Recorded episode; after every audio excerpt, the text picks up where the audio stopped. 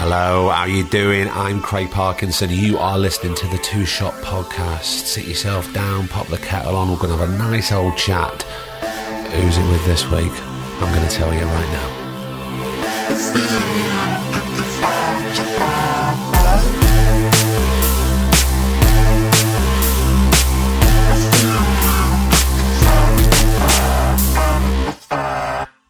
How the devil are you?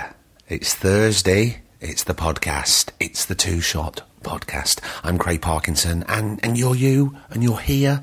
Thank you so much for downloading and subscribing. Um, it really means the world. So, this is episode 46, and it's a good one. You know what it is. Are you ready? It's Mr. Adrian Dunbar. I know. It's exciting, right? So the thing is, since I started it, AD is always always on my list, and I know that uh, listeners have always said, "When are you getting Adrian Dunbar on?" So let me tell you, when I first started the podcast, I emailed a few people. AD was one of them. And I emailed AD. I said, Look, I'd love you to come on this podcast that I'm starting and we can have a natter and it'd be really great. Um, and I didn't hear anything. So I worried and go, oh God, he's not into it. And then he hasn't re- replied to me. That's not like him. And then, excuse me, I bumped into him in London with a few other friends. And uh, he mentioned about the podcast because it was already up and running by then. I said, oh, did, he, did not get my email? Uh, and he said, What? I said, Well, I want you to come on. He said, I think he didn't get the email, everyone.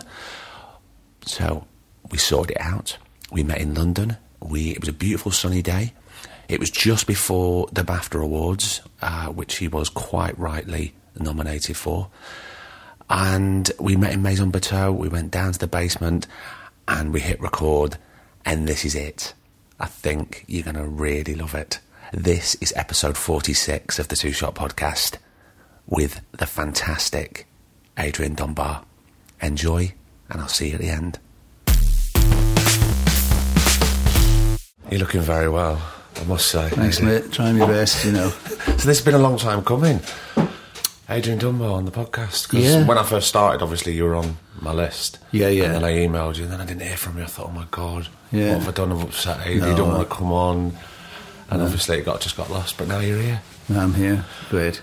And I want to kick off. I don't really talk about jobs like loads that much because it Yeah. can be a bit boring. But I have Yeah. to say congratulations for the BAFTA nomination. Thank you very much, Craig. I, I yeah, I'm We're all- delighted. we're all very proud. Yeah, yeah, I'm delighted. And I'm delighted the show's got so much, uh, a lot of attention this year. I think it's got about four or five nominations, Yeah. which is great. And uh, we've been kind of waiting on that, you know, for, for a while. Yeah, it's been a long time coming. I think someone's having a sneezing fit upstairs. Don't let that put you off. Enniskillen, tell me about Yeah. growing up there.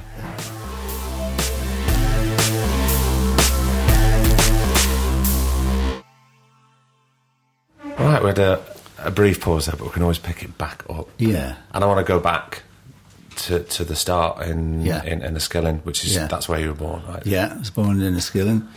Uh, beautiful town, fabulous, beautiful island town. It was a great place to grow up as a kid, you know. Uh, a lot of fishing on the boats on the lake.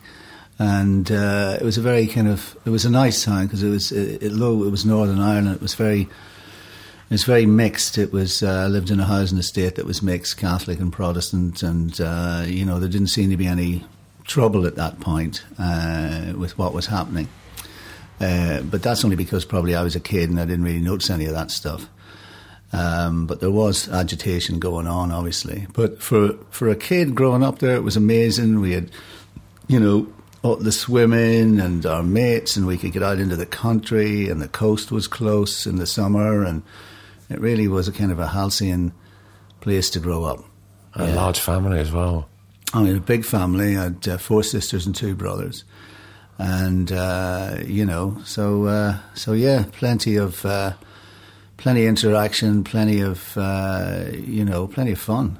Happy household, lady. Yeah, yeah. No, everything was everything was all right. You know, very poor, but uh, you know, but nobody, but nobody had any money, so you know, you didn't really notice any of that. And uh, you know, my father was a carpenter, and my mother went out to work, and uh, you know, we, you know, we fitted into the. We had our community, and it was uh, lovely people around us, and uncles and aunties, and it was great.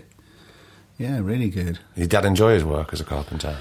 He did, and uh, you know, he came from uh, a place called Portadown in County Armagh, Yeah. and his family were were four, nearly five generations of carpenters. So uh, we've traced that back. Uh, so uh, carpentry and working with wood was always in the family, you know. Except, of course, when it came to me, and uh, I can remember my mother and my uh, my auntie Evelyn standing at the kind of the door, uh, the, the kitchen door of our old house in Castle Street, and my brother John was sort of happily knocking up a kind of medieval castle out of wood or something like that, and I was when he was about eight, and uh, they were kind of looking at me and they were saying, "Oh God, what's going to happen to that child there? Because he has no hands." That's how they used to say he had no hands. Not that I knew what that meant at the time, but basically they were saying, "How's he going to learn a trade if he can't, you know, you know, hold a, a saw or you know, A chisel. a chisel or whatever?" But anyway, that was it. And uh, my father was a carpenter, and uh, he then became a, foreman, a foreman on sites. He worked for a for a lot of the bigger companies like Langs and people like that. He was uh, he was great shutter joiner, which means building shapes, wooden shapes for con- pouring concrete into. And in fact, he he worked on any of the bridges that were happening around the, the, the county and uh, the main bridge that was the last bridge that was built in Enniskillen. He worked. He was a foreman foreman on that, and. Uh, uh, so he died when he was about fifty. So that was that's the biggest thing that happened to our family. The fact, you know, w- when a parent dies, that's it, isn't it? I mean, for every family, uh, you know, when your parent a parent dies, that's the biggest thing that happens. So I was uh, at drama school at that point, and uh, I was twenty one, I think. So it was really, really difficult for my sisters, of course, my younger sisters in particular, and of course with my mother. But uh, she had to pick things up, I suppose, and just you know keep going. There was nothing for it. But um, I suppose going back, um, you know, I school was all right. I had a good time at school. Uh, you know, I wasn't really any good at exams or anything like that. I somehow, when it came to doing exams, not that I froze, it's just that I found it very difficult to understand the questions a lot of the time. You know, it was a very strange thing. It was, I don't know whether it was kind of a dyslexic thing or not, but I always found it difficult to, to understand what it was exactly they were asking me. Are you dyslexic, AD? I don't think no, I'm not. No, I'm not. I don't have any problem. But so, somehow, the uh, the uh, the questions always seem to kind I think, well, what what angle are they coming from on this? What is it they want from me? Anyway, it was a it was a confusion that lasted kind of most of my life, and uh, so I uh, I didn't go to the grammar school. I went to the secondary school. And uh, and at one point then, about 1969, we decided uh, because of work really from my father, we moved to uh, Portadown, back to his hometown, Right. which was probably the, you know a really bad decision because at that point, of course, Bloody Sunday happened and Derry happened, and Portadown, unlike Enniskillen, wasn't a liberal type of town. Uh, the Catholics then were forced into a sort of ghetto in the northwest corner of the town, uh, a place called the, the Tunnel and the Garvaghy Road and Drumcree, and which later on became quite famous. But through the early 70s, it was a very dangerous kind of place to be, and there's a lot of rioting and a lot of, you know, we saw a lot of, there was a lot of action uh, in the streets and a lot of uh, violence. So we kind of suffered that for a while. And uh, there were times, you know, where we'd, ha- we'd have to be bundled into the car late at night and kind of brought back to Enniskillen because things were getting too rough. But um, but after that, we got back to Enniskillen. That was like being let out of jail, really, because we were back somewhere that you know you could walk up the main street of the town, and you know you weren't afraid that somebody was going to kind of pick on you because of the school uniform you were wearing Yeah. because there was a lot of sectarianism in, in Portadown. So Enniskillen was great. we were back there, and you know, it was there that I got into music. I started getting into. Oh, it was music playing- first, was it? Yeah, yeah, it was music first. You know, playing in bands and stuff. I started a little three-piece country band with two mates of mine, and we'd travel around to these little kind of pubs and lounges, and we were a bit of a novelty because we were only like sixteen or seventeen. What were you playing? I was playing bass guitar and singing, and we had drums and uh, and rhythm. My mate Finton was on rhythm, and Tony was on the on the drums. Tony's brother Christy drove us about. Uh, we were called the Breeze, you know. you know, at least we weren't a rock band called Glad Stallion or something. You know what I mean? yeah. But anyway, uh, so there we were, and uh, we, I was doing that. And, wh- and while I was doing that, then one day I was stopped by this uh, little guy called Vincent Dunnigan, and he said to me, uh, "Are you free tonight to play?" Because he knew I played bass guitar. So I said, "Yeah, yeah, okay." And it was a guy called Frank Chisholm, who was an Elvis Presley impersonator, who had a proper big grown-up band, and um, so I kind of joined this cabaret outfit, which was kind of a step up to another level, playing bigger places and that. But you know, I really wasn't up to it musically, and had to kind of learn really quickly on the hoof how to play lots of these different runs and riffs. And I was so bad, I think, the first night that the lead guitarist left the band, and. Uh, and uh, but it was I stuck with it, and at the same time, as as doing that and kind of not really concentrating on school at all because I thought, you know, this is going to be great. I'm going to have a career. I'm going to be doing something in music. And I'd left school then, and I had this job in the abattoir, which paid really good money. What were you doing in the abattoir? Well, in the abattoir, well, you know, it was a it was an abattoir that killed pigs. So I did. I was two years there, all told, and within the second year, I was uh, playing with the band as well. And so I was earning about eighty five quid a week, which was a really lot of money at the time, seventy eight or whatever it was, in uh, with the uh, in the factory, you know, where they killed about three or four hundred pigs a day, and then I was going out two or three nights a week and playing with the band, and I was getting twenty five pounds a night. So I was earning, you know, for the Yeah. time I was earning a lot of money. I was earning actually nearly as much money, if not more, than my dad, you know, and I was kind of handing, giving money over to the house and so forth. So anyhow, uh, whilst I was, I mean, we went to the States, you know, with this guy. We played in the Bronx in 1979. Did you? How was that? Yeah, I was absolutely nuts. I mean, um, you know, there was all kinds of stuff. I mean, New York in 1979 was an extremely dangerous place. When I go back to New York now and I'm talking to people and I say, yeah, I was here in the summer of 1979, they all kind of, their jaws drop and they go, my God, what, you know, where were you? And I say, well, I was on the Fordham Road in the Bronx and then their jaws dropped further, you know God. because it, it literally was, you know, extremely dangerous. Uh, rather like, sadly, London is getting at the moment, where there's a lot of random uh, acts of violence happening on the street. Yeah.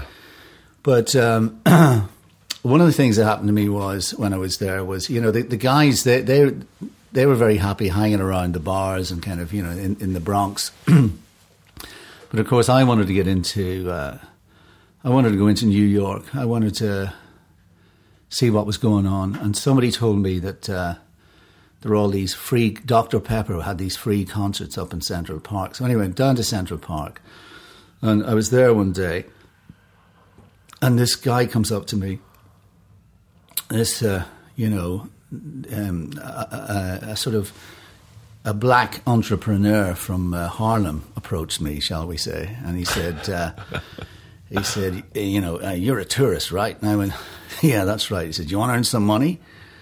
And uh, I said, yeah, yeah, okay. He, he said, where are you from? I said, I'm from Ireland. He said, okay, Irish, you meet me here Wednesday night. He said, uh, James Taylor is playing in the park. We're going to sell some T-shirts. I went, okay. So Wednesday night, I get down there. Whatever night it was, I was free because we were working quite a bit. I mean, it really was a tough gig. You know, you start at nine o'clock and you finish at three in the morning. That was the gig for the, you know, and forty-five minute sets. So everybody was doing everything. But anyway, I showed up this night I thought, this is like, you know, a real, you know, will this happen or not? Anyway, this guy shows up with one of those huge mail bags. Yeah. He goes, okay, Irish, you take this uh, mail bag, and, you know, and we head in t- into the park, and sure enough, you know, there are all these thousands of kind of folkies, and uh, they're all wearing kind of check shirts and OshKosh B'gosh dungarees, and they've got long hair, and, you know, there's a lot of smell of various substances in the air, and all that's going on, and there's this guy jumps up on a rock in the middle of all these people and he goes, "Okay, Irish, hit me with a t-shirt." So I pull one of these t-shirts out of the bag and I throw it up to him and he, and he rips off the plastic. He goes, he goes, "Okay, everybody, check it out in Gothic print on the front. Shoot the fucking Bee Gees." On the back, disco sucks. Check it out, one dollar fifty. You know, yeah, I'll have one of those. You know, it was like kind of, it was like that's all. What the hell's going on here? And uh, so so that was one of the experiences. I had many experiences. Some of them were scary as well, but it was an amazing uh, time to be in uh, in New York because of all that. Because, but you know, on the radio every day there was more reports about you know rapes and murders and stabbings, and it really was a it really was a scary but a very vital place, of course, and. Uh, it was a great experience uh, Yeah. in many respects. But when I got back then to Enniskillen from that particular trip, um, my cousin Imelda, who's sadly not with us anymore, she was involved, and there was always a big amateur dramatic, uh, you know, uh, scene in all the Irish towns, all Yeah. the small Irish towns. You probably know yourself, Yeah. Craig. And uh, so uh, there was a big amateur scene, and my cousin was involved with the St. Michael's Amateur Dramatic Society, and she asked me would I come along and give them a hand with uh, a guy called Marty Quinn, a, hand with the lights, because they were going to Ballyshannon for a festival. So they were doing this incredibly crazy American play called, um, uh, what was it called? Uh, the Effect of Gamma Rays in Man. No, The Effect of Gamma Rays on Man in the Moon Marigolds. It's a good title. It's a fantastic title, and it's actually a really extraordinary American play about. Uh, it's about uh, it's monologues about these these women. I must dig it out actually. Anyway, I I went and I said my cousin was in it and a friend of ours was in it, and I helped Marty with the lights and you know and I, and I really liked the people. You know, they all seem to be from all kind of different places and all different ages, and yet they all seem to be kind of hanging around this one thing and this kind of this amateur, this love, which is what amateur means: the love of something, the love of the theatre. And uh, I, I kind of liked them, and they had a sense of humour, and they were funny, and they were kind. And I thought, oh, this isn't interesting. And I remember years later reading a thing that Kurt Vonnegut said about that all of us are born into one family, but ultimately we're looking for another family that we belong to. And some of us are kind of lucky when, if we find it.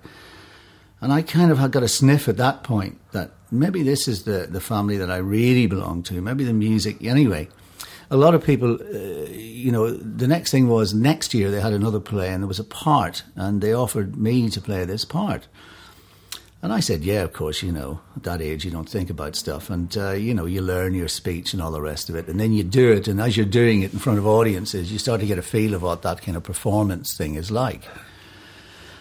And, uh, you know, afterwards, you know, people say, you know, you, really could think about, uh, you know, maybe auditioning for a drama school, which was, you know, completely off the, the wall as far as I was concerned. But anyway, I was still playing with the band. But lucky for me, there were a couple of people there who really thought that I should do it. And they got me a form and they helped me fill it out and they sent it off and they got me this audition in London for the Guildhall School of Music and Drama, which I'd never heard of. And, um, but there were a very kind old couple in the town called Pat and Neville Fleming, and their son had gone to the Guildhall and they were always talking about the Guildhall. And um, so, you know, I we sent it off. I got this audition. I went to the guys in the band, and of course, you know, like being bands and all that. Well, you know, if you're going off to London, you're going to do this, and you're going to, you know, I don't know whether we're able to keep your place in the band. And I went, oh God, all right then. so off I went, knowing that I hadn't got my job in the band when I came back, and uh, and I went and I did this. Um, I did, uh, you know, the first kind of it, it- well, it was it was a crazy time because a film called Fame had just come out, and like it, it looked like everybody and his granny wanted to be in uh, wanted to be in drama school because there was thousands of people show. I mean, there was thousands, literally thousands of people. Anyway. You know, they were taking like 60 people at a time and rushing them through things, and you'd get through that bit. And then, you know, it was a one day thing where you, they went, you know, and then I had to find somewhere to stay because I hadn't really worked it out. So I, I got the Evening Standard and I found myself uh, going down to Russell Square. And um, I remember there was a guy standing smoking a cigarette at the door of this uh, hotel down there, and this young French guy. And I thought, what's he doing smoking a cigarette? You know, he's supposed to be greeting people at the door here. so I went in and uh, said, you know, I'm come from that night porter's job. And they said, no, it's gone. I said, who's that fellow out there? The one who's smoking a cigarette out there. And it was an old Irish woman, I remember, who was on the thing, and she went, Yeah, you're right. Maurice. So she called him in, and she went, Maurice, look, I don't think we're going to need you tomorrow. And she said to me, Look, don't worry about it. He's from an agency. He'll get another job tomorrow. Can you start? And I went, Yeah, great. So I got myself the job. Brilliant. Had to hang around for a couple of weeks to find out was I getting into uh, was I getting into the weekend bit, which was the final bit. Anyway, I get into the. Uh, uh, I'm, I'm, I'm rattling away here, Craig. Is this Uh, all right? Do you know what it is? I don't want to inter- interrupt you because this is all absolutely brilliant. Okay. Please carry on. I'll just rattle away. No, it's fantastic, mate. Uh, so I get into I, I get into the weekend one, which is only sixty people, which is incredible out of all these thousands. So I'm there with sixty people, and they've got to get those sixty people down to twenty. So and we all know that. So the stress over the weekend is a nightmare. Uh, so we, we do, I mean, and I'm still doing the speech. That speech that I learned for that play is the thing that kind of got me through. Um, it's from a play called The Scattering by a guy called Heno McGee, who only wrote one play. Right. And it was about set in Ireland in the 1950s. But anyway, so we do the, the first day. and, at the, and then we do the second day, and there's less of us there. And on the second day, this one of the third years, I think, says, "Oh, there's a party in Hackney tonight. Do any of you want to come?" Now, you know, it wouldn't be a really good idea if you're, the, you know, if you're doing a weekend trying to get into drama school, to head off to a party on the Saturday night. But of course, I decided, and this other guy who was with me decided that we were both going to go to this party. Now, the other guy was this, he, he was younger than me, and he was, he was a bit nuts, and his name was Neil, right? and, you know, so Neil Morrissey was his name. And uh, so Never heard of him. Never heard of him. So me, me and Neil headed off to this party. Somebody tried, we, we drank too much mulled wine. Somebody tried to kiss Neil. He nutted them. That made a huge thing happen. Then there was a very sweet but quite large girl who dragged Neil upstairs to, the, to a bedroom. I passed out under a load of coats and woke up with two people trying to, you know, do something on top of me about six hours later. Neil woke up, had managed to get a shower. The two of us were in bits, but at least he woke me up, and the two of us headed off together for the last day. And we went through all the very fine. They they got it down to singing, dancing. They got it down to kind of you know all kinds of very fine things eventually. And they decided. And then guess what? We all they said you're you've all got in, and we just all kind of went nuts. We must have lost about you know at least three or four pounds of weight over that weekend. It was so stressful, but the relief was so great. So therefore, I could go back to and I got myself a little summer job, which was amazing. And knowing that I was going to go to this incredible place, and it was 1980, and um, just had a drop of coffee there. It was 19. Uh, that was 1970, end of 79, so, and uh, so it was 1980 when we were arriving. And, um, you know, it was such a relief to get away from the stress of Northern Ireland for a start. Yeah. And then to arrive into the city of London was absolutely extraordinary. I mean, you know, here was somewhere where I'd, I'd known about all my life. I'd known quite a bit about, you know, uh, the city itself. I was always interested in history. So to be dropped into the city of London was like kind of unbelievable. You know, the Barbican, being in the middle of the Barbican Centre, you know, you've got the Roman ruins, you've got London Wall, you've got Liverpool Street, you've got Spitalfields markets, you know, you've got Gun Gun Row, you've got all this kind of absolutely incredible stuff lying around. And we were all down in, uh, you know, I was living down in. Uh, I hadn't anywhere to stay. I hadn't anywhere to stay when I arrived, of course. And, uh, you know, I had a couple of nights then with somebody who I knew, I think. I'm not, I'm quite sure. But very quickly, there was a guy who was in the second year uh, who I immediately became friends with. I mean, everybody was really worried about me and him meeting because, uh, you know, his name was Charlie Lawson, and who, you know, later and you know has gone on to be famous as Jim McDonald in Coronation Street. But Charlie was really kind to me because he decided to drop all his kind of posturing as a kind of, uh, you know, as a loyalist and uh, you know he believes in all in that, and I have to respect him for his beliefs. But he but he was very kind to me, Charlie, and he had a, he had a room and was, he was living with a guy called Spike, and he got me into the flat that he was staying in on you know on the nineteenth floor down in the Isle of Dogs. So I lived in the Isle of Dogs for a while with Charlie, and that was great. And you know, kicked off in drama school that you know first year with all these fabulous young people from all over the you know the place, you know, from Stoke and from Edinburgh and from Cardiff and from you know, you know, they in drama schools it's a really good idea to get people from all over the place. Uh, you know, so they can learn from one another, put, yeah. a, put an interesting class together, you know. Exactly. And uh, so we had people from everywhere, and it was really wonderful. And, uh, you know, we were all fit and young and healthy. And, you know, I used to walk down the street with the girls and wonder why all these businessmen were staring at us. And then you realize that, you know, the girls you were with were all so beautiful. And, uh, you know, it doesn't cross your mind sometimes until you get into a pub and uh, so, uh, yeah, it was great. I think that first year at drama school was like one of the happiest years of my life, easily. And um, did you bond very quickly all together? Yeah, we bonded very quickly. Um, you know. Uh, you know, not not not all of us, of course. We didn't bond uh, collectively, of course. We bonded, and then we eventually kind of found out where our little kind of groups were, and that you know, and who we were going to. You know, there was who we were going to hang out with. Uh, and then we started having girlfriends and boyfriends, yeah. and you know, people started pairing up, and uh, you know, that that kind of thing happened. And I,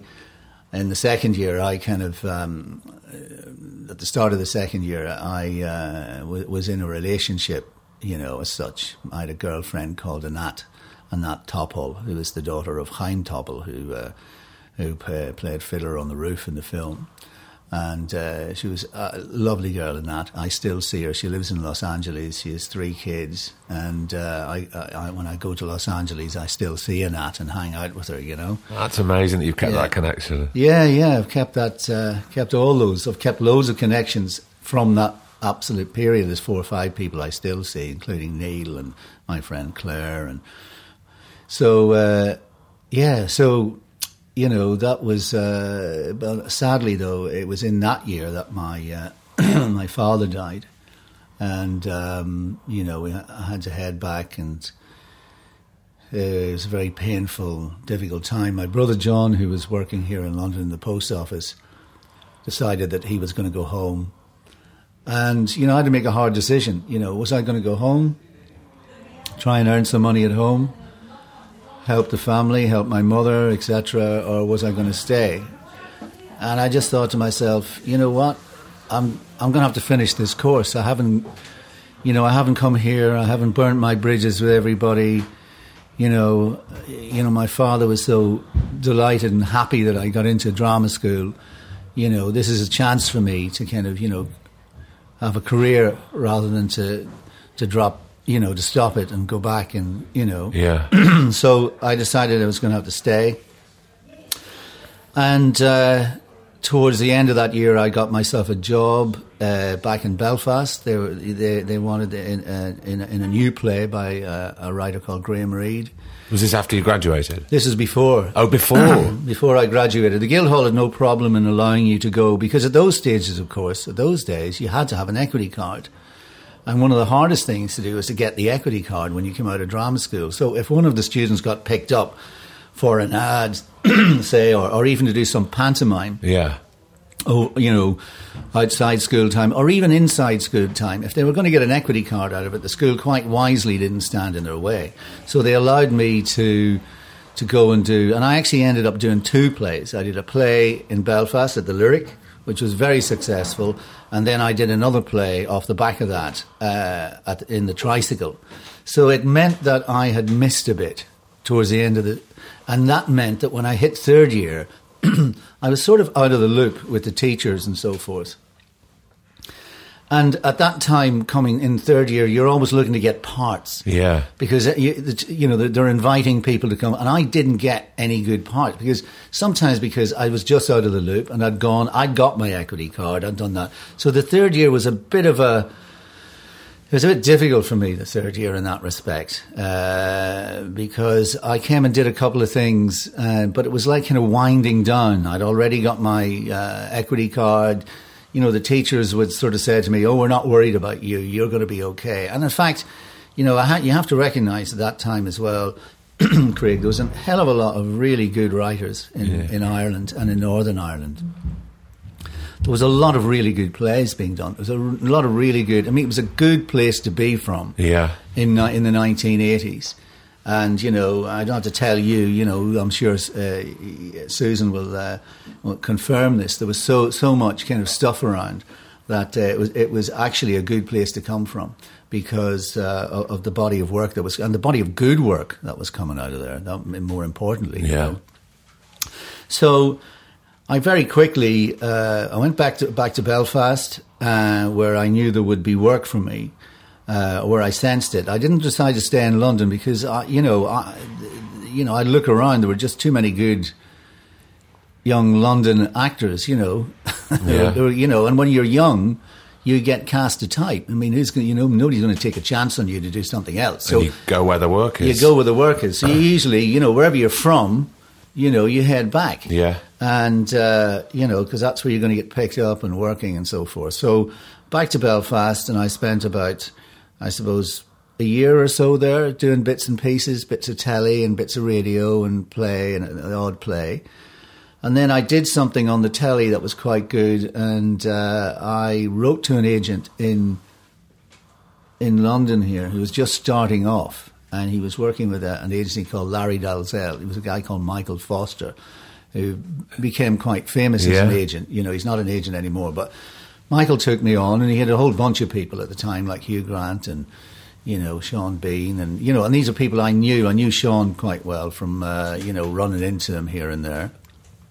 And uh, so suddenly I was back in London and uh, I started working at uh, places like the Royal Court and uh, we did a quite a famous Bond season there with kind of Gary Oldman and uh, and uh, with Danny Boyle directing and you know that was quite uh, I mean, they, those were incredible times. I mean, th- there's lots of incredible times, but those specific at the Royal Court were very exciting times. Did you feel that when you were there, what you were doing was something special? Yes, well, I, I think anybody who certainly at that point when Max Stafford Clark was there, Max was able to kind of give it a kind of focus. I think that was very, very special, and and and made you feel that you were involved in important work.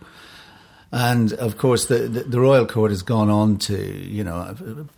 Previous to that and after that, has uh, you know, always been turning up the really interesting plays. I Yeah. remember, I remember meeting Andrea Dunbar there, for example. You know, Did you? yeah. Wow. And, uh, you know, we- we'd meet Anne Devlin and all these really interesting women writers who had just coming along at that period.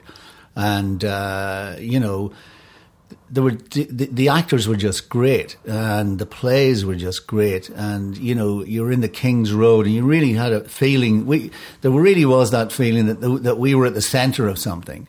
You know you Gary Oldman Lesley Manville Joanne Whalley you know all on the same stage together you know and uh, it, it was extraordinary. And and then the directors were so good you know the likes of Max Stafford Clark and Danny Boyle Simon Curtis was there um, uh, and the plays were, were, were extraordinary as well. So you know, to be with the English Theatre Company at that point was really, you know, extraordinary. It was Yeah, brilliant, and uh, you know, you, you didn't have much money, and uh, you weren't paid a hell of a lot, but it was all very fair and equitable, you know, and uh, and then you know on things went from there. You know, you just your career develops. You get a bit of telly, you do a bit of a series. You're you get constantly learning from job yeah, to job. Yeah, learning from job to job, learning from older actors all the time, learning to be still, learning to speak clearly, learning, you know, all that kind of you know basic stuff that you learn that's important. And uh, and so that's kind of basically how it all kind of uh, my career as such un- unraveled and kind of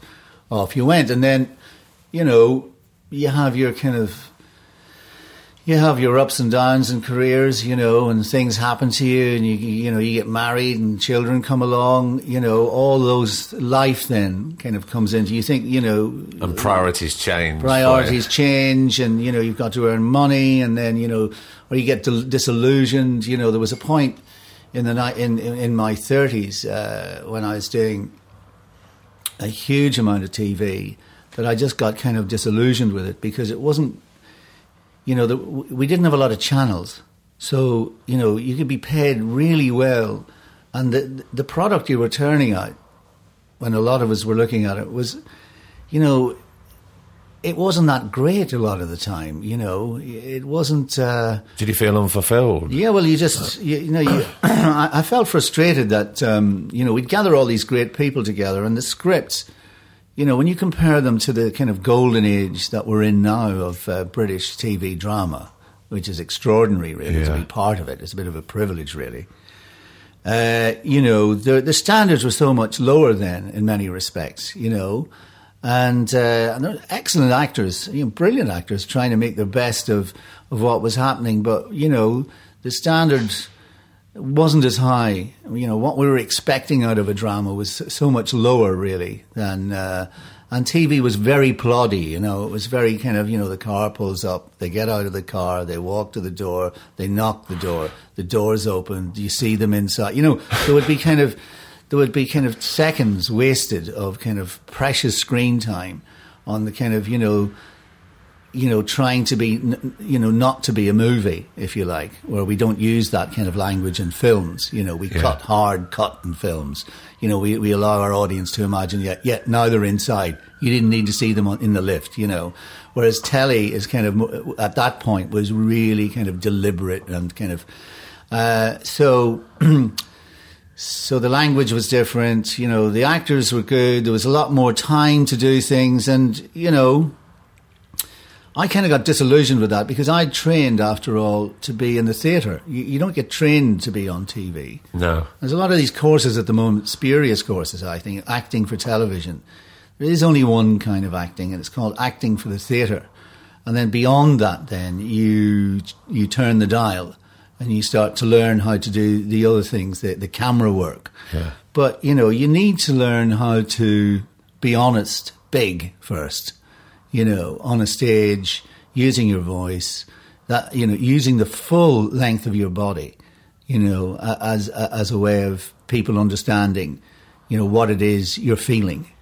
And uh, so that's what you're taught in drama school. And, you know, after you've kind of had, you know, you, you know, you, you've had to kind of go in and you're standing around to do two lines and, you know, it's just, it's unfulfilling that you can't put a performance together.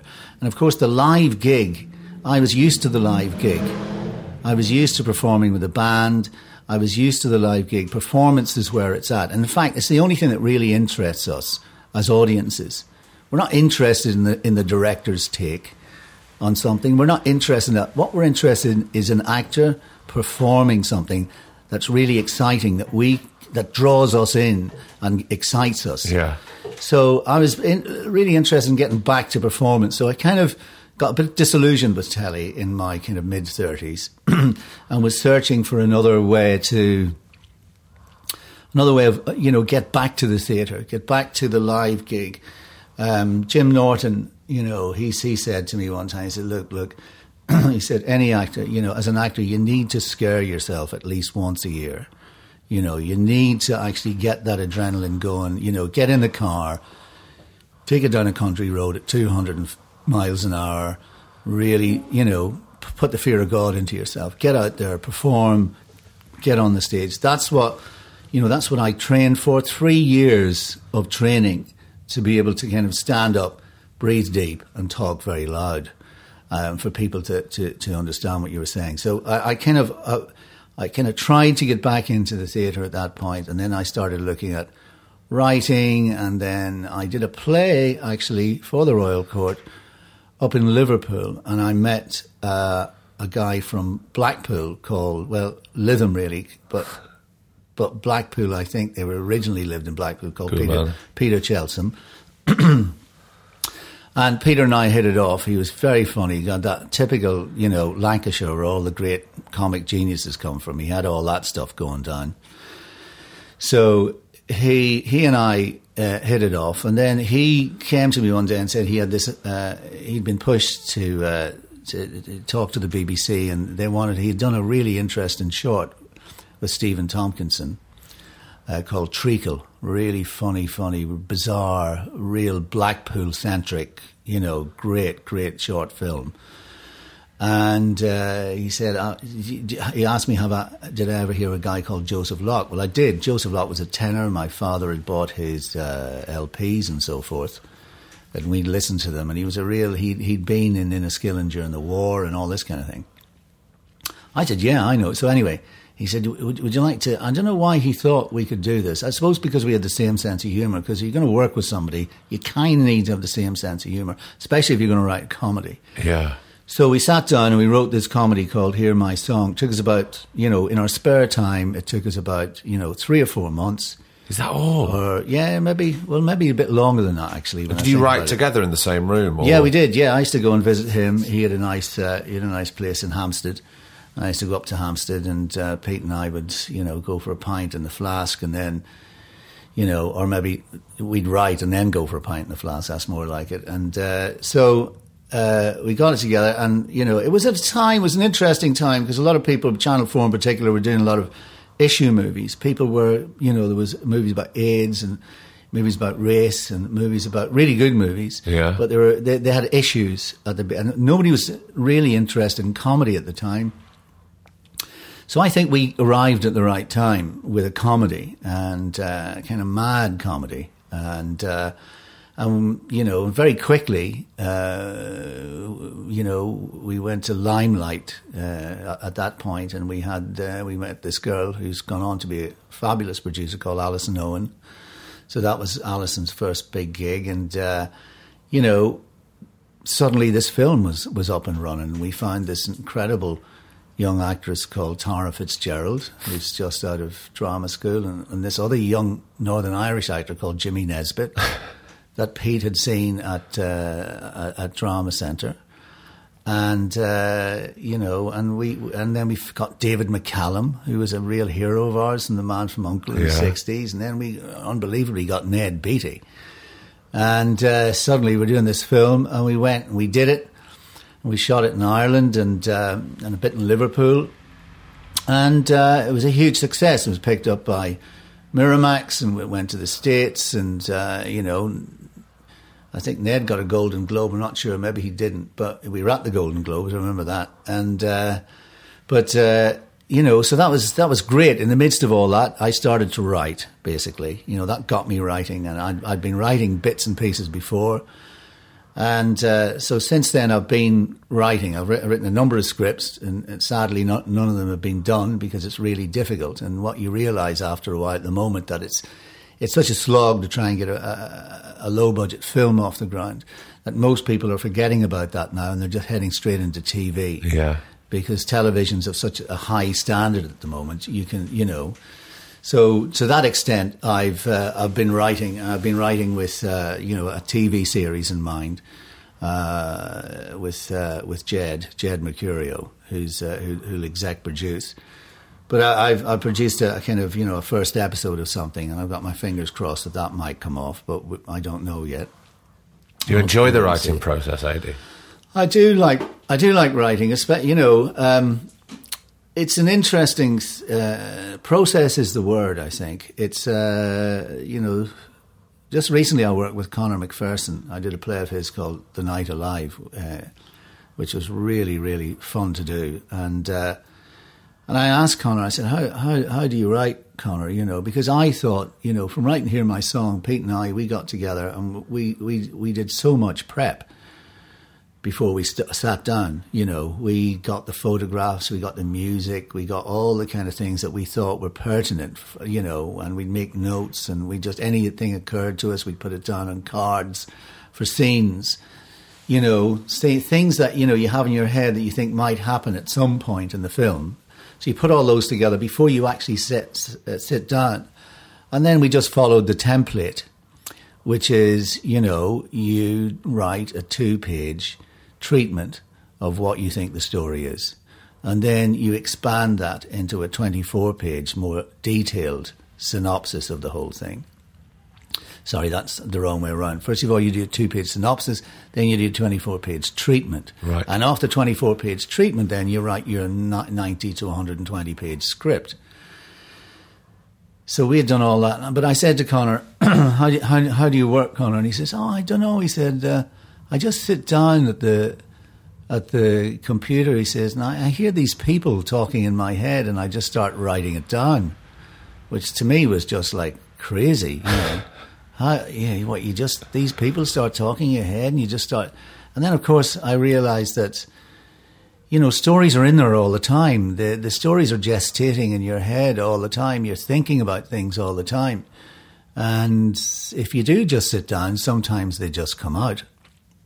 And so if you have an idea in your head that, uh, you know, a very simple idea that, you know, there's a guy and he's lost his wife and he's da da da and the kids are here and, the, you know, those things in the basic bones of a story line that's in your head. Sometimes if you sit down, you just start, stuff comes out. Yeah. You know, it can work like that. And, uh, so just recently I started to just thought, right, you know, I'm not going to, you know, kill myself trying to absolutely cross the T's and dots the I's on this. I don't really know where it's going. Allow myself the freedom. Mm. And then I talk to other writers now, novelists, and apparently that's what they do all the, they just head off. Yeah. They just set off on this journey in their head. And you know what? It's a much more exciting thing than kind of doing all the prep. Because the, but on the other hand, comedies are much are more difficult than anything else. Absolutely you know, and, and not a lot of people would would understand, would understand that the, the the whole the mechanics of making people laugh is so fine.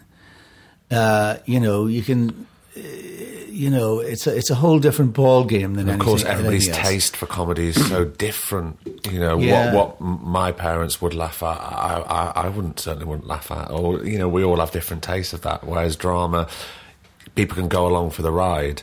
Yeah, yeah, exactly, exactly. Drama, drama.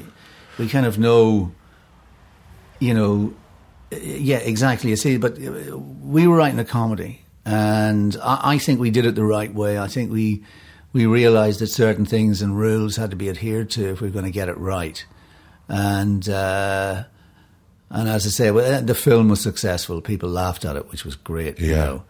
But I do remember at one point when we were in Los Angeles, uh, we were in the William Morris offices, and um, we had this big screening in Los Angeles, and everybody was coming. Gabriel was coming, and Liam was coming, and you know we were, you know, and there was a certain kind of movie executive who's there, whose name I won't mention, but we were looking to get get me this person, get me that person, is so and so coming, and, and I turned to him and said, look don't you think we need to paper the house? He said, what do you mean? I said, well, what if all these people don't show up? We need to get some, uh, you know, we need to get some other people. And he said, yeah, okay. And he turned around to his assistant and said, you know, Gemma, get me a hundred laughers. And it kept on talking, blah, blah, blah. And I said, excuse me, what did you say? He says, get me a hundred laughers. You know, he said, you know, you get, a, you know, you pay them $25 and they come and laugh at your movie. What are you talking about? I went, oh, okay. And uh, sure enough, the next day that we went to see the screening, there were a hundred of the most morose looking old, very old, mostly Jewish uh, people queued up. And anyway, we came in and um, there was a great moment where we were waiting and Mickey Rooney actually came to this screening. Did and, he? And the whole the whole everybody was waiting and we're all and we think why are we waiting on the stage you know you know we're waiting on uh, somebody, we're waiting on Mickey Rooney. Mickey's got to get his soda and his popcorn. He's in the foyer.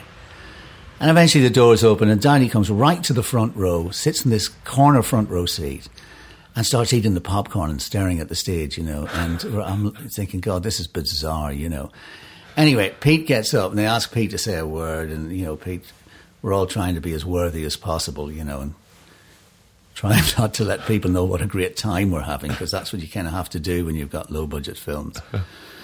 and uh, you'll never win anything, you know. But uh, anyway, anyway, so we're all there, and Pete says something, and then I'm asked to say something, and Shirley Anne Field's there, who's lovely, Shirley Anne, and Shirley Anne. They ask Shirley to say something, and um, Shirley starts walking towards the mic, and as she walks, I can see that the microphone cable has just wrapped itself round the heel of her stiletto. And if she takes another step, she's going to pull the mic down, probably fall over. So I reach out and grab hold and said, Shirley, like this. And as I grab hold, hold of her, Mickey Rooney jumps out of his seat and he goes, Let her speak! Let her speak! And, and we're all sitting there going, What the heck is going on, you know? And uh, anyway, so the show goes up, and it's all it's all it's.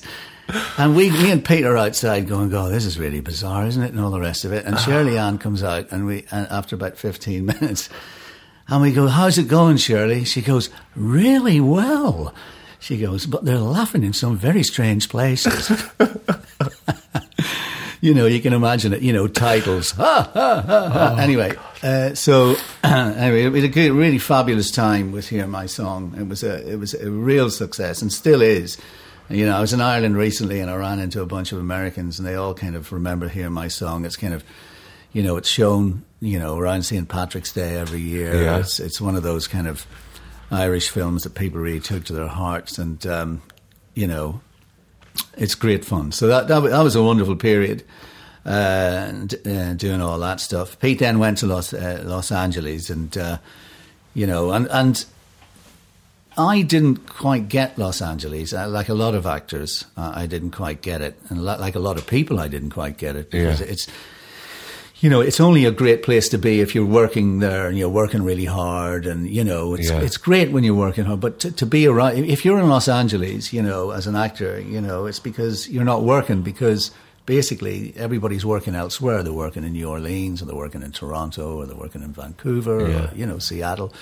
So it's a, it's a pretty, it's a pretty tough town in that respect. And, uh, I didn't really get it because, um, you know, I didn't know whether there would be enough people there to sustain me really because, you know, people were so interested in money and there was no theatre there to speak of. And, you know, it's a completely different ball game, I think.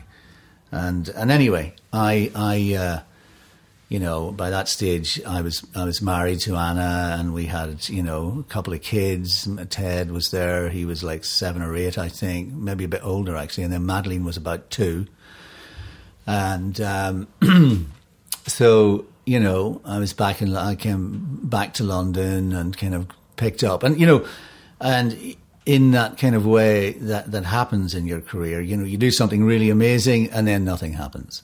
You know most actors know this particular phenomenon. Yeah. You know where you can you do something you think oh god that's it and then nothing happens. Yeah, you yeah. know and you, you you you sit around going right okay better kick on again then, you yeah. know. Better get on the case and start back. Start from back the, from the bottom from rung the, of the ladder the again. bottom rung yeah. of the ladder again, you know. And and it, because you know the business makes suppositions about people. It's like when people used to go to the RSC or go into the West End for a long run. You know, you could get lost for three or four years. People would just assume that you're. Oh, I thought you were there. You know, and actors get lost now and again. I think because of and sometimes because of a success like that. You know. But anyway, so that was good, and uh, you know, that was a fabulous time. And uh, you know, and then I got into directing for the theatre. I directed a lot in the theatre. I've directed, uh, in particular, you know, I've been interested in Samuel Beckett's work because he went to school in my hometown of yeah. Enniskillen, and we have a Beckett Festival there most years. And so did Oscar Wilde go to school there. So the, they they were always kind of you know the the bang of their kind of uh, of who they were was always in the background, and uh, So you know, and Brian Friel's work I've been you know wor- working on for for many years, and uh, I really like Brian. He was a lovely man, and um, you know, so I've you know I had there's been a huge amount of variety. Uh, in in in you know what I've done, and then like you know out of the blue, um, as you know, recently that you know this series happened called Line of Duty, which is now about I think seven or eight years ago. Yeah. I was, I was I was thinking uh, the other day, God, how long have how long have we known each other? And Yeah. it, is, it is going back to that time, Yeah, which is crazy yeah, it is crazy. Yeah, it is crazy. Because it started out as such a small little thing for us. Yeah. that, that we all invested in and all knew Yeah, how incredible it was. But that small bunch of us Yeah. that were there from day one. I was looking through some. I was, I was searching for some work that I've lost. I don't know what it. I I don't know how I did. it. So I was looking through all my downloads and all my stuff the other day, and I came across this cast list of that particular period, and there were the names of you know everybody, like uh, you know Martin's character and uh, Vicky's character and so forth, and then just said Superintendent Ted you know, so he didn't actually have a didn't actually have a name at that point. You know, he didn't know his name was going to be Hastings or anything like that. So it was like in those early days, as you say, none of us knew really where it was going to go or what was going to happen with it. But you know, we could tell it was good, and uh, you know, and there's a great bunch of people like we, you, you know, yourself and Neil and Vicky and Martin and uh, Lenny James. You know, how brilliant was Lenny and. Uh, you know, and Nigel. I mean, Nigel Morton, Ni- you know, Neil's character, you know, great characters and all the rest of it. So, uh, and, you know, and that was kind of coming full circle when you think of me and Neil going to that party I know. on that Saturday night uh, at, uh, to get into drama school, and here we were together, you know, many, many, many, many, many, many years later. Many adventures later. and uh, doing line of duty. And of course, we didn't know. I mean, it was only, as you know very well, probably about halfway through the second series that it really caught fire. And, and even episode one of the second series didn't get good numbers. And then suddenly, halfway through, the numbers started going up. And it was touch and go whether we were going to get a second series in the first place. So thank God the BBC decided to, you know, to go with that. And, you know, it was great that BBC Northern Ireland got behind it, uh, Stephen Wright. yeah. And, um, you know, that's been kind of one of those, for me, it's been an absolute, you know, game changer, godsend. You know, the, the sort of thing that you really, you, you would keep your fingers crossed that you would get, you know, because I'm 60 this year.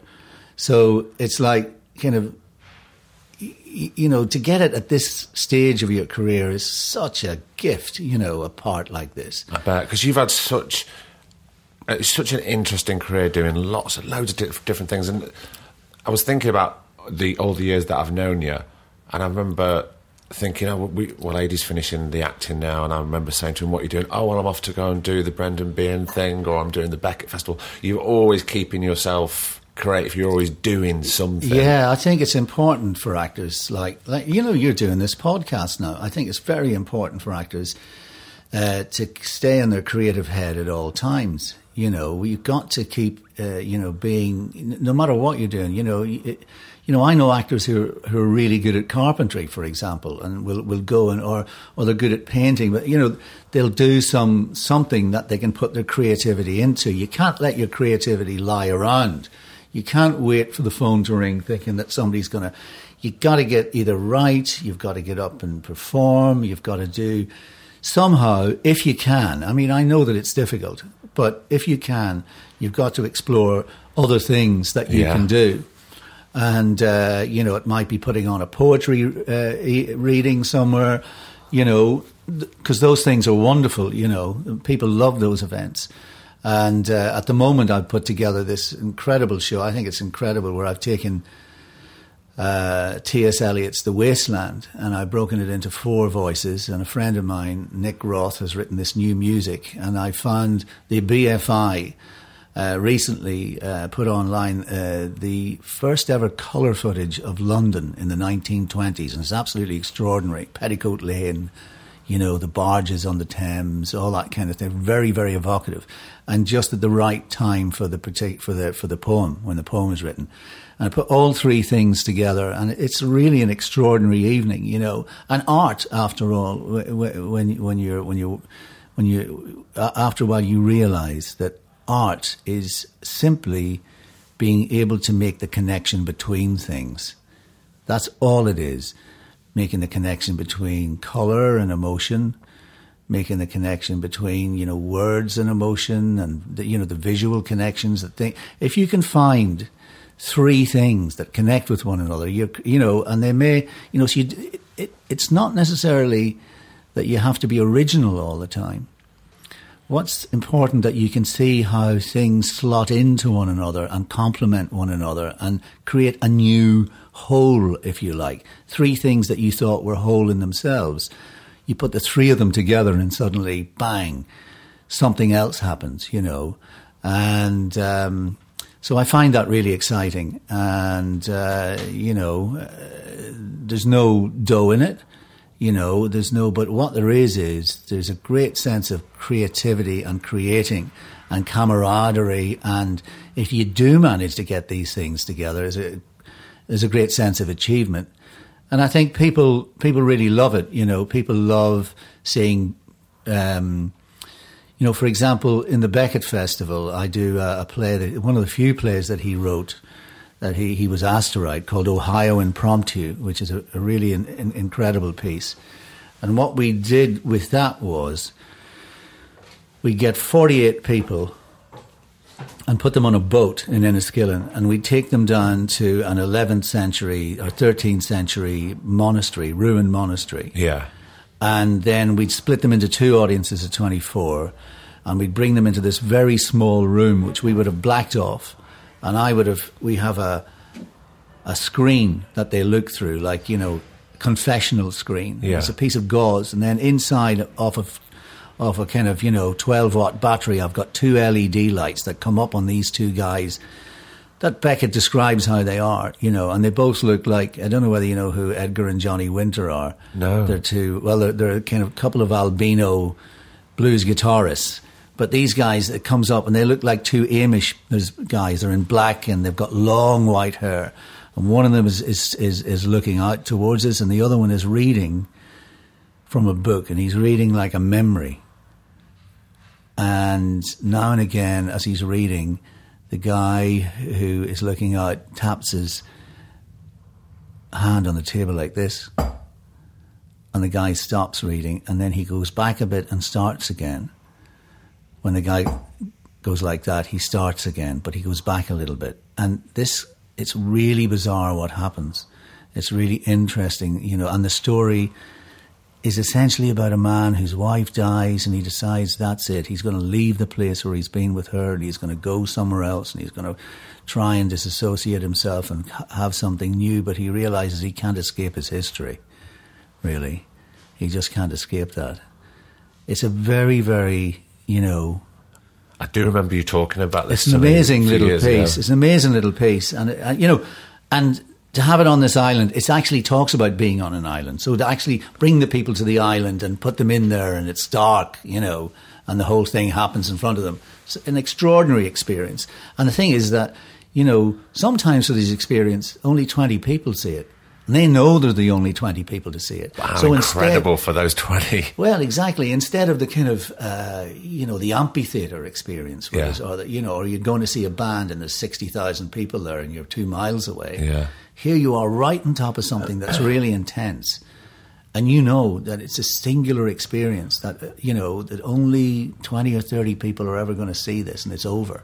So it's really special in, in that respect. So I love doing things like that. Uh, yeah, so the variety is the thing I think at the minute for me, you know, and I'm really lucky to have this big anchor tenant, you know, yeah, called Line of Duty that I return to every year, and uh, so it, you know, it allows me then to, you know, take chunks of time off because I'm not, you know, I'm also not a workaholic. You know, I do like time off. I like yeah. to, to travel. You know, my wife Anne is in Australia. We uh, Australian, so we do like to go to Australia if we can. every year, or at least every other year, and visit her family out there and, and do trips from there. You know, go up the coast or go to Tasmania. Or, you know. But that, in a way, is very healthy to, to stop to stop work for a while. You know, to say no to this and to put your energies into something else for a while, so then you can return. You know, restored and rejuvenated to tackle whatever's next. Yeah, absolutely. Ad, um, thanks so much for coming on because it's an absolute privilege to spend time with you. No worries, Craig. Brilliant. It's been a pleasure. Thanks so much.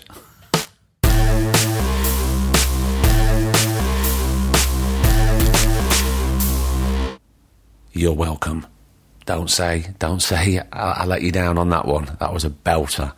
Um, and did you think? I know you know we don't really talk about jobs that much.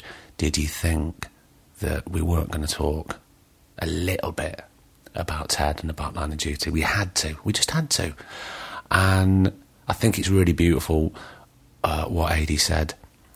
You know, because he has been he's been in this game for a long time, um, and he knows the ins and outs. And he's a he's just a joy, an absolute joy to know as a friend, and an absolute joy to work with. And I hope that this episode was a joy for you. Too much joy? I don't think so. Never enough joy. Anyway, look, that's it. Uh, let's keep it short and sweet this week. And I will see you next week. Until then, I've been Craig Parkinson. He's been producer Griff. And this has been the Two Shot Podcast. You take care, and I'll see you next week. Two Shot Podcast is presented by me, Craig Parkinson, recorded and produced by Thomas Griffin for Splicing Block. Our music, our brilliant music, is courtesy of Then Thickens. Cheers.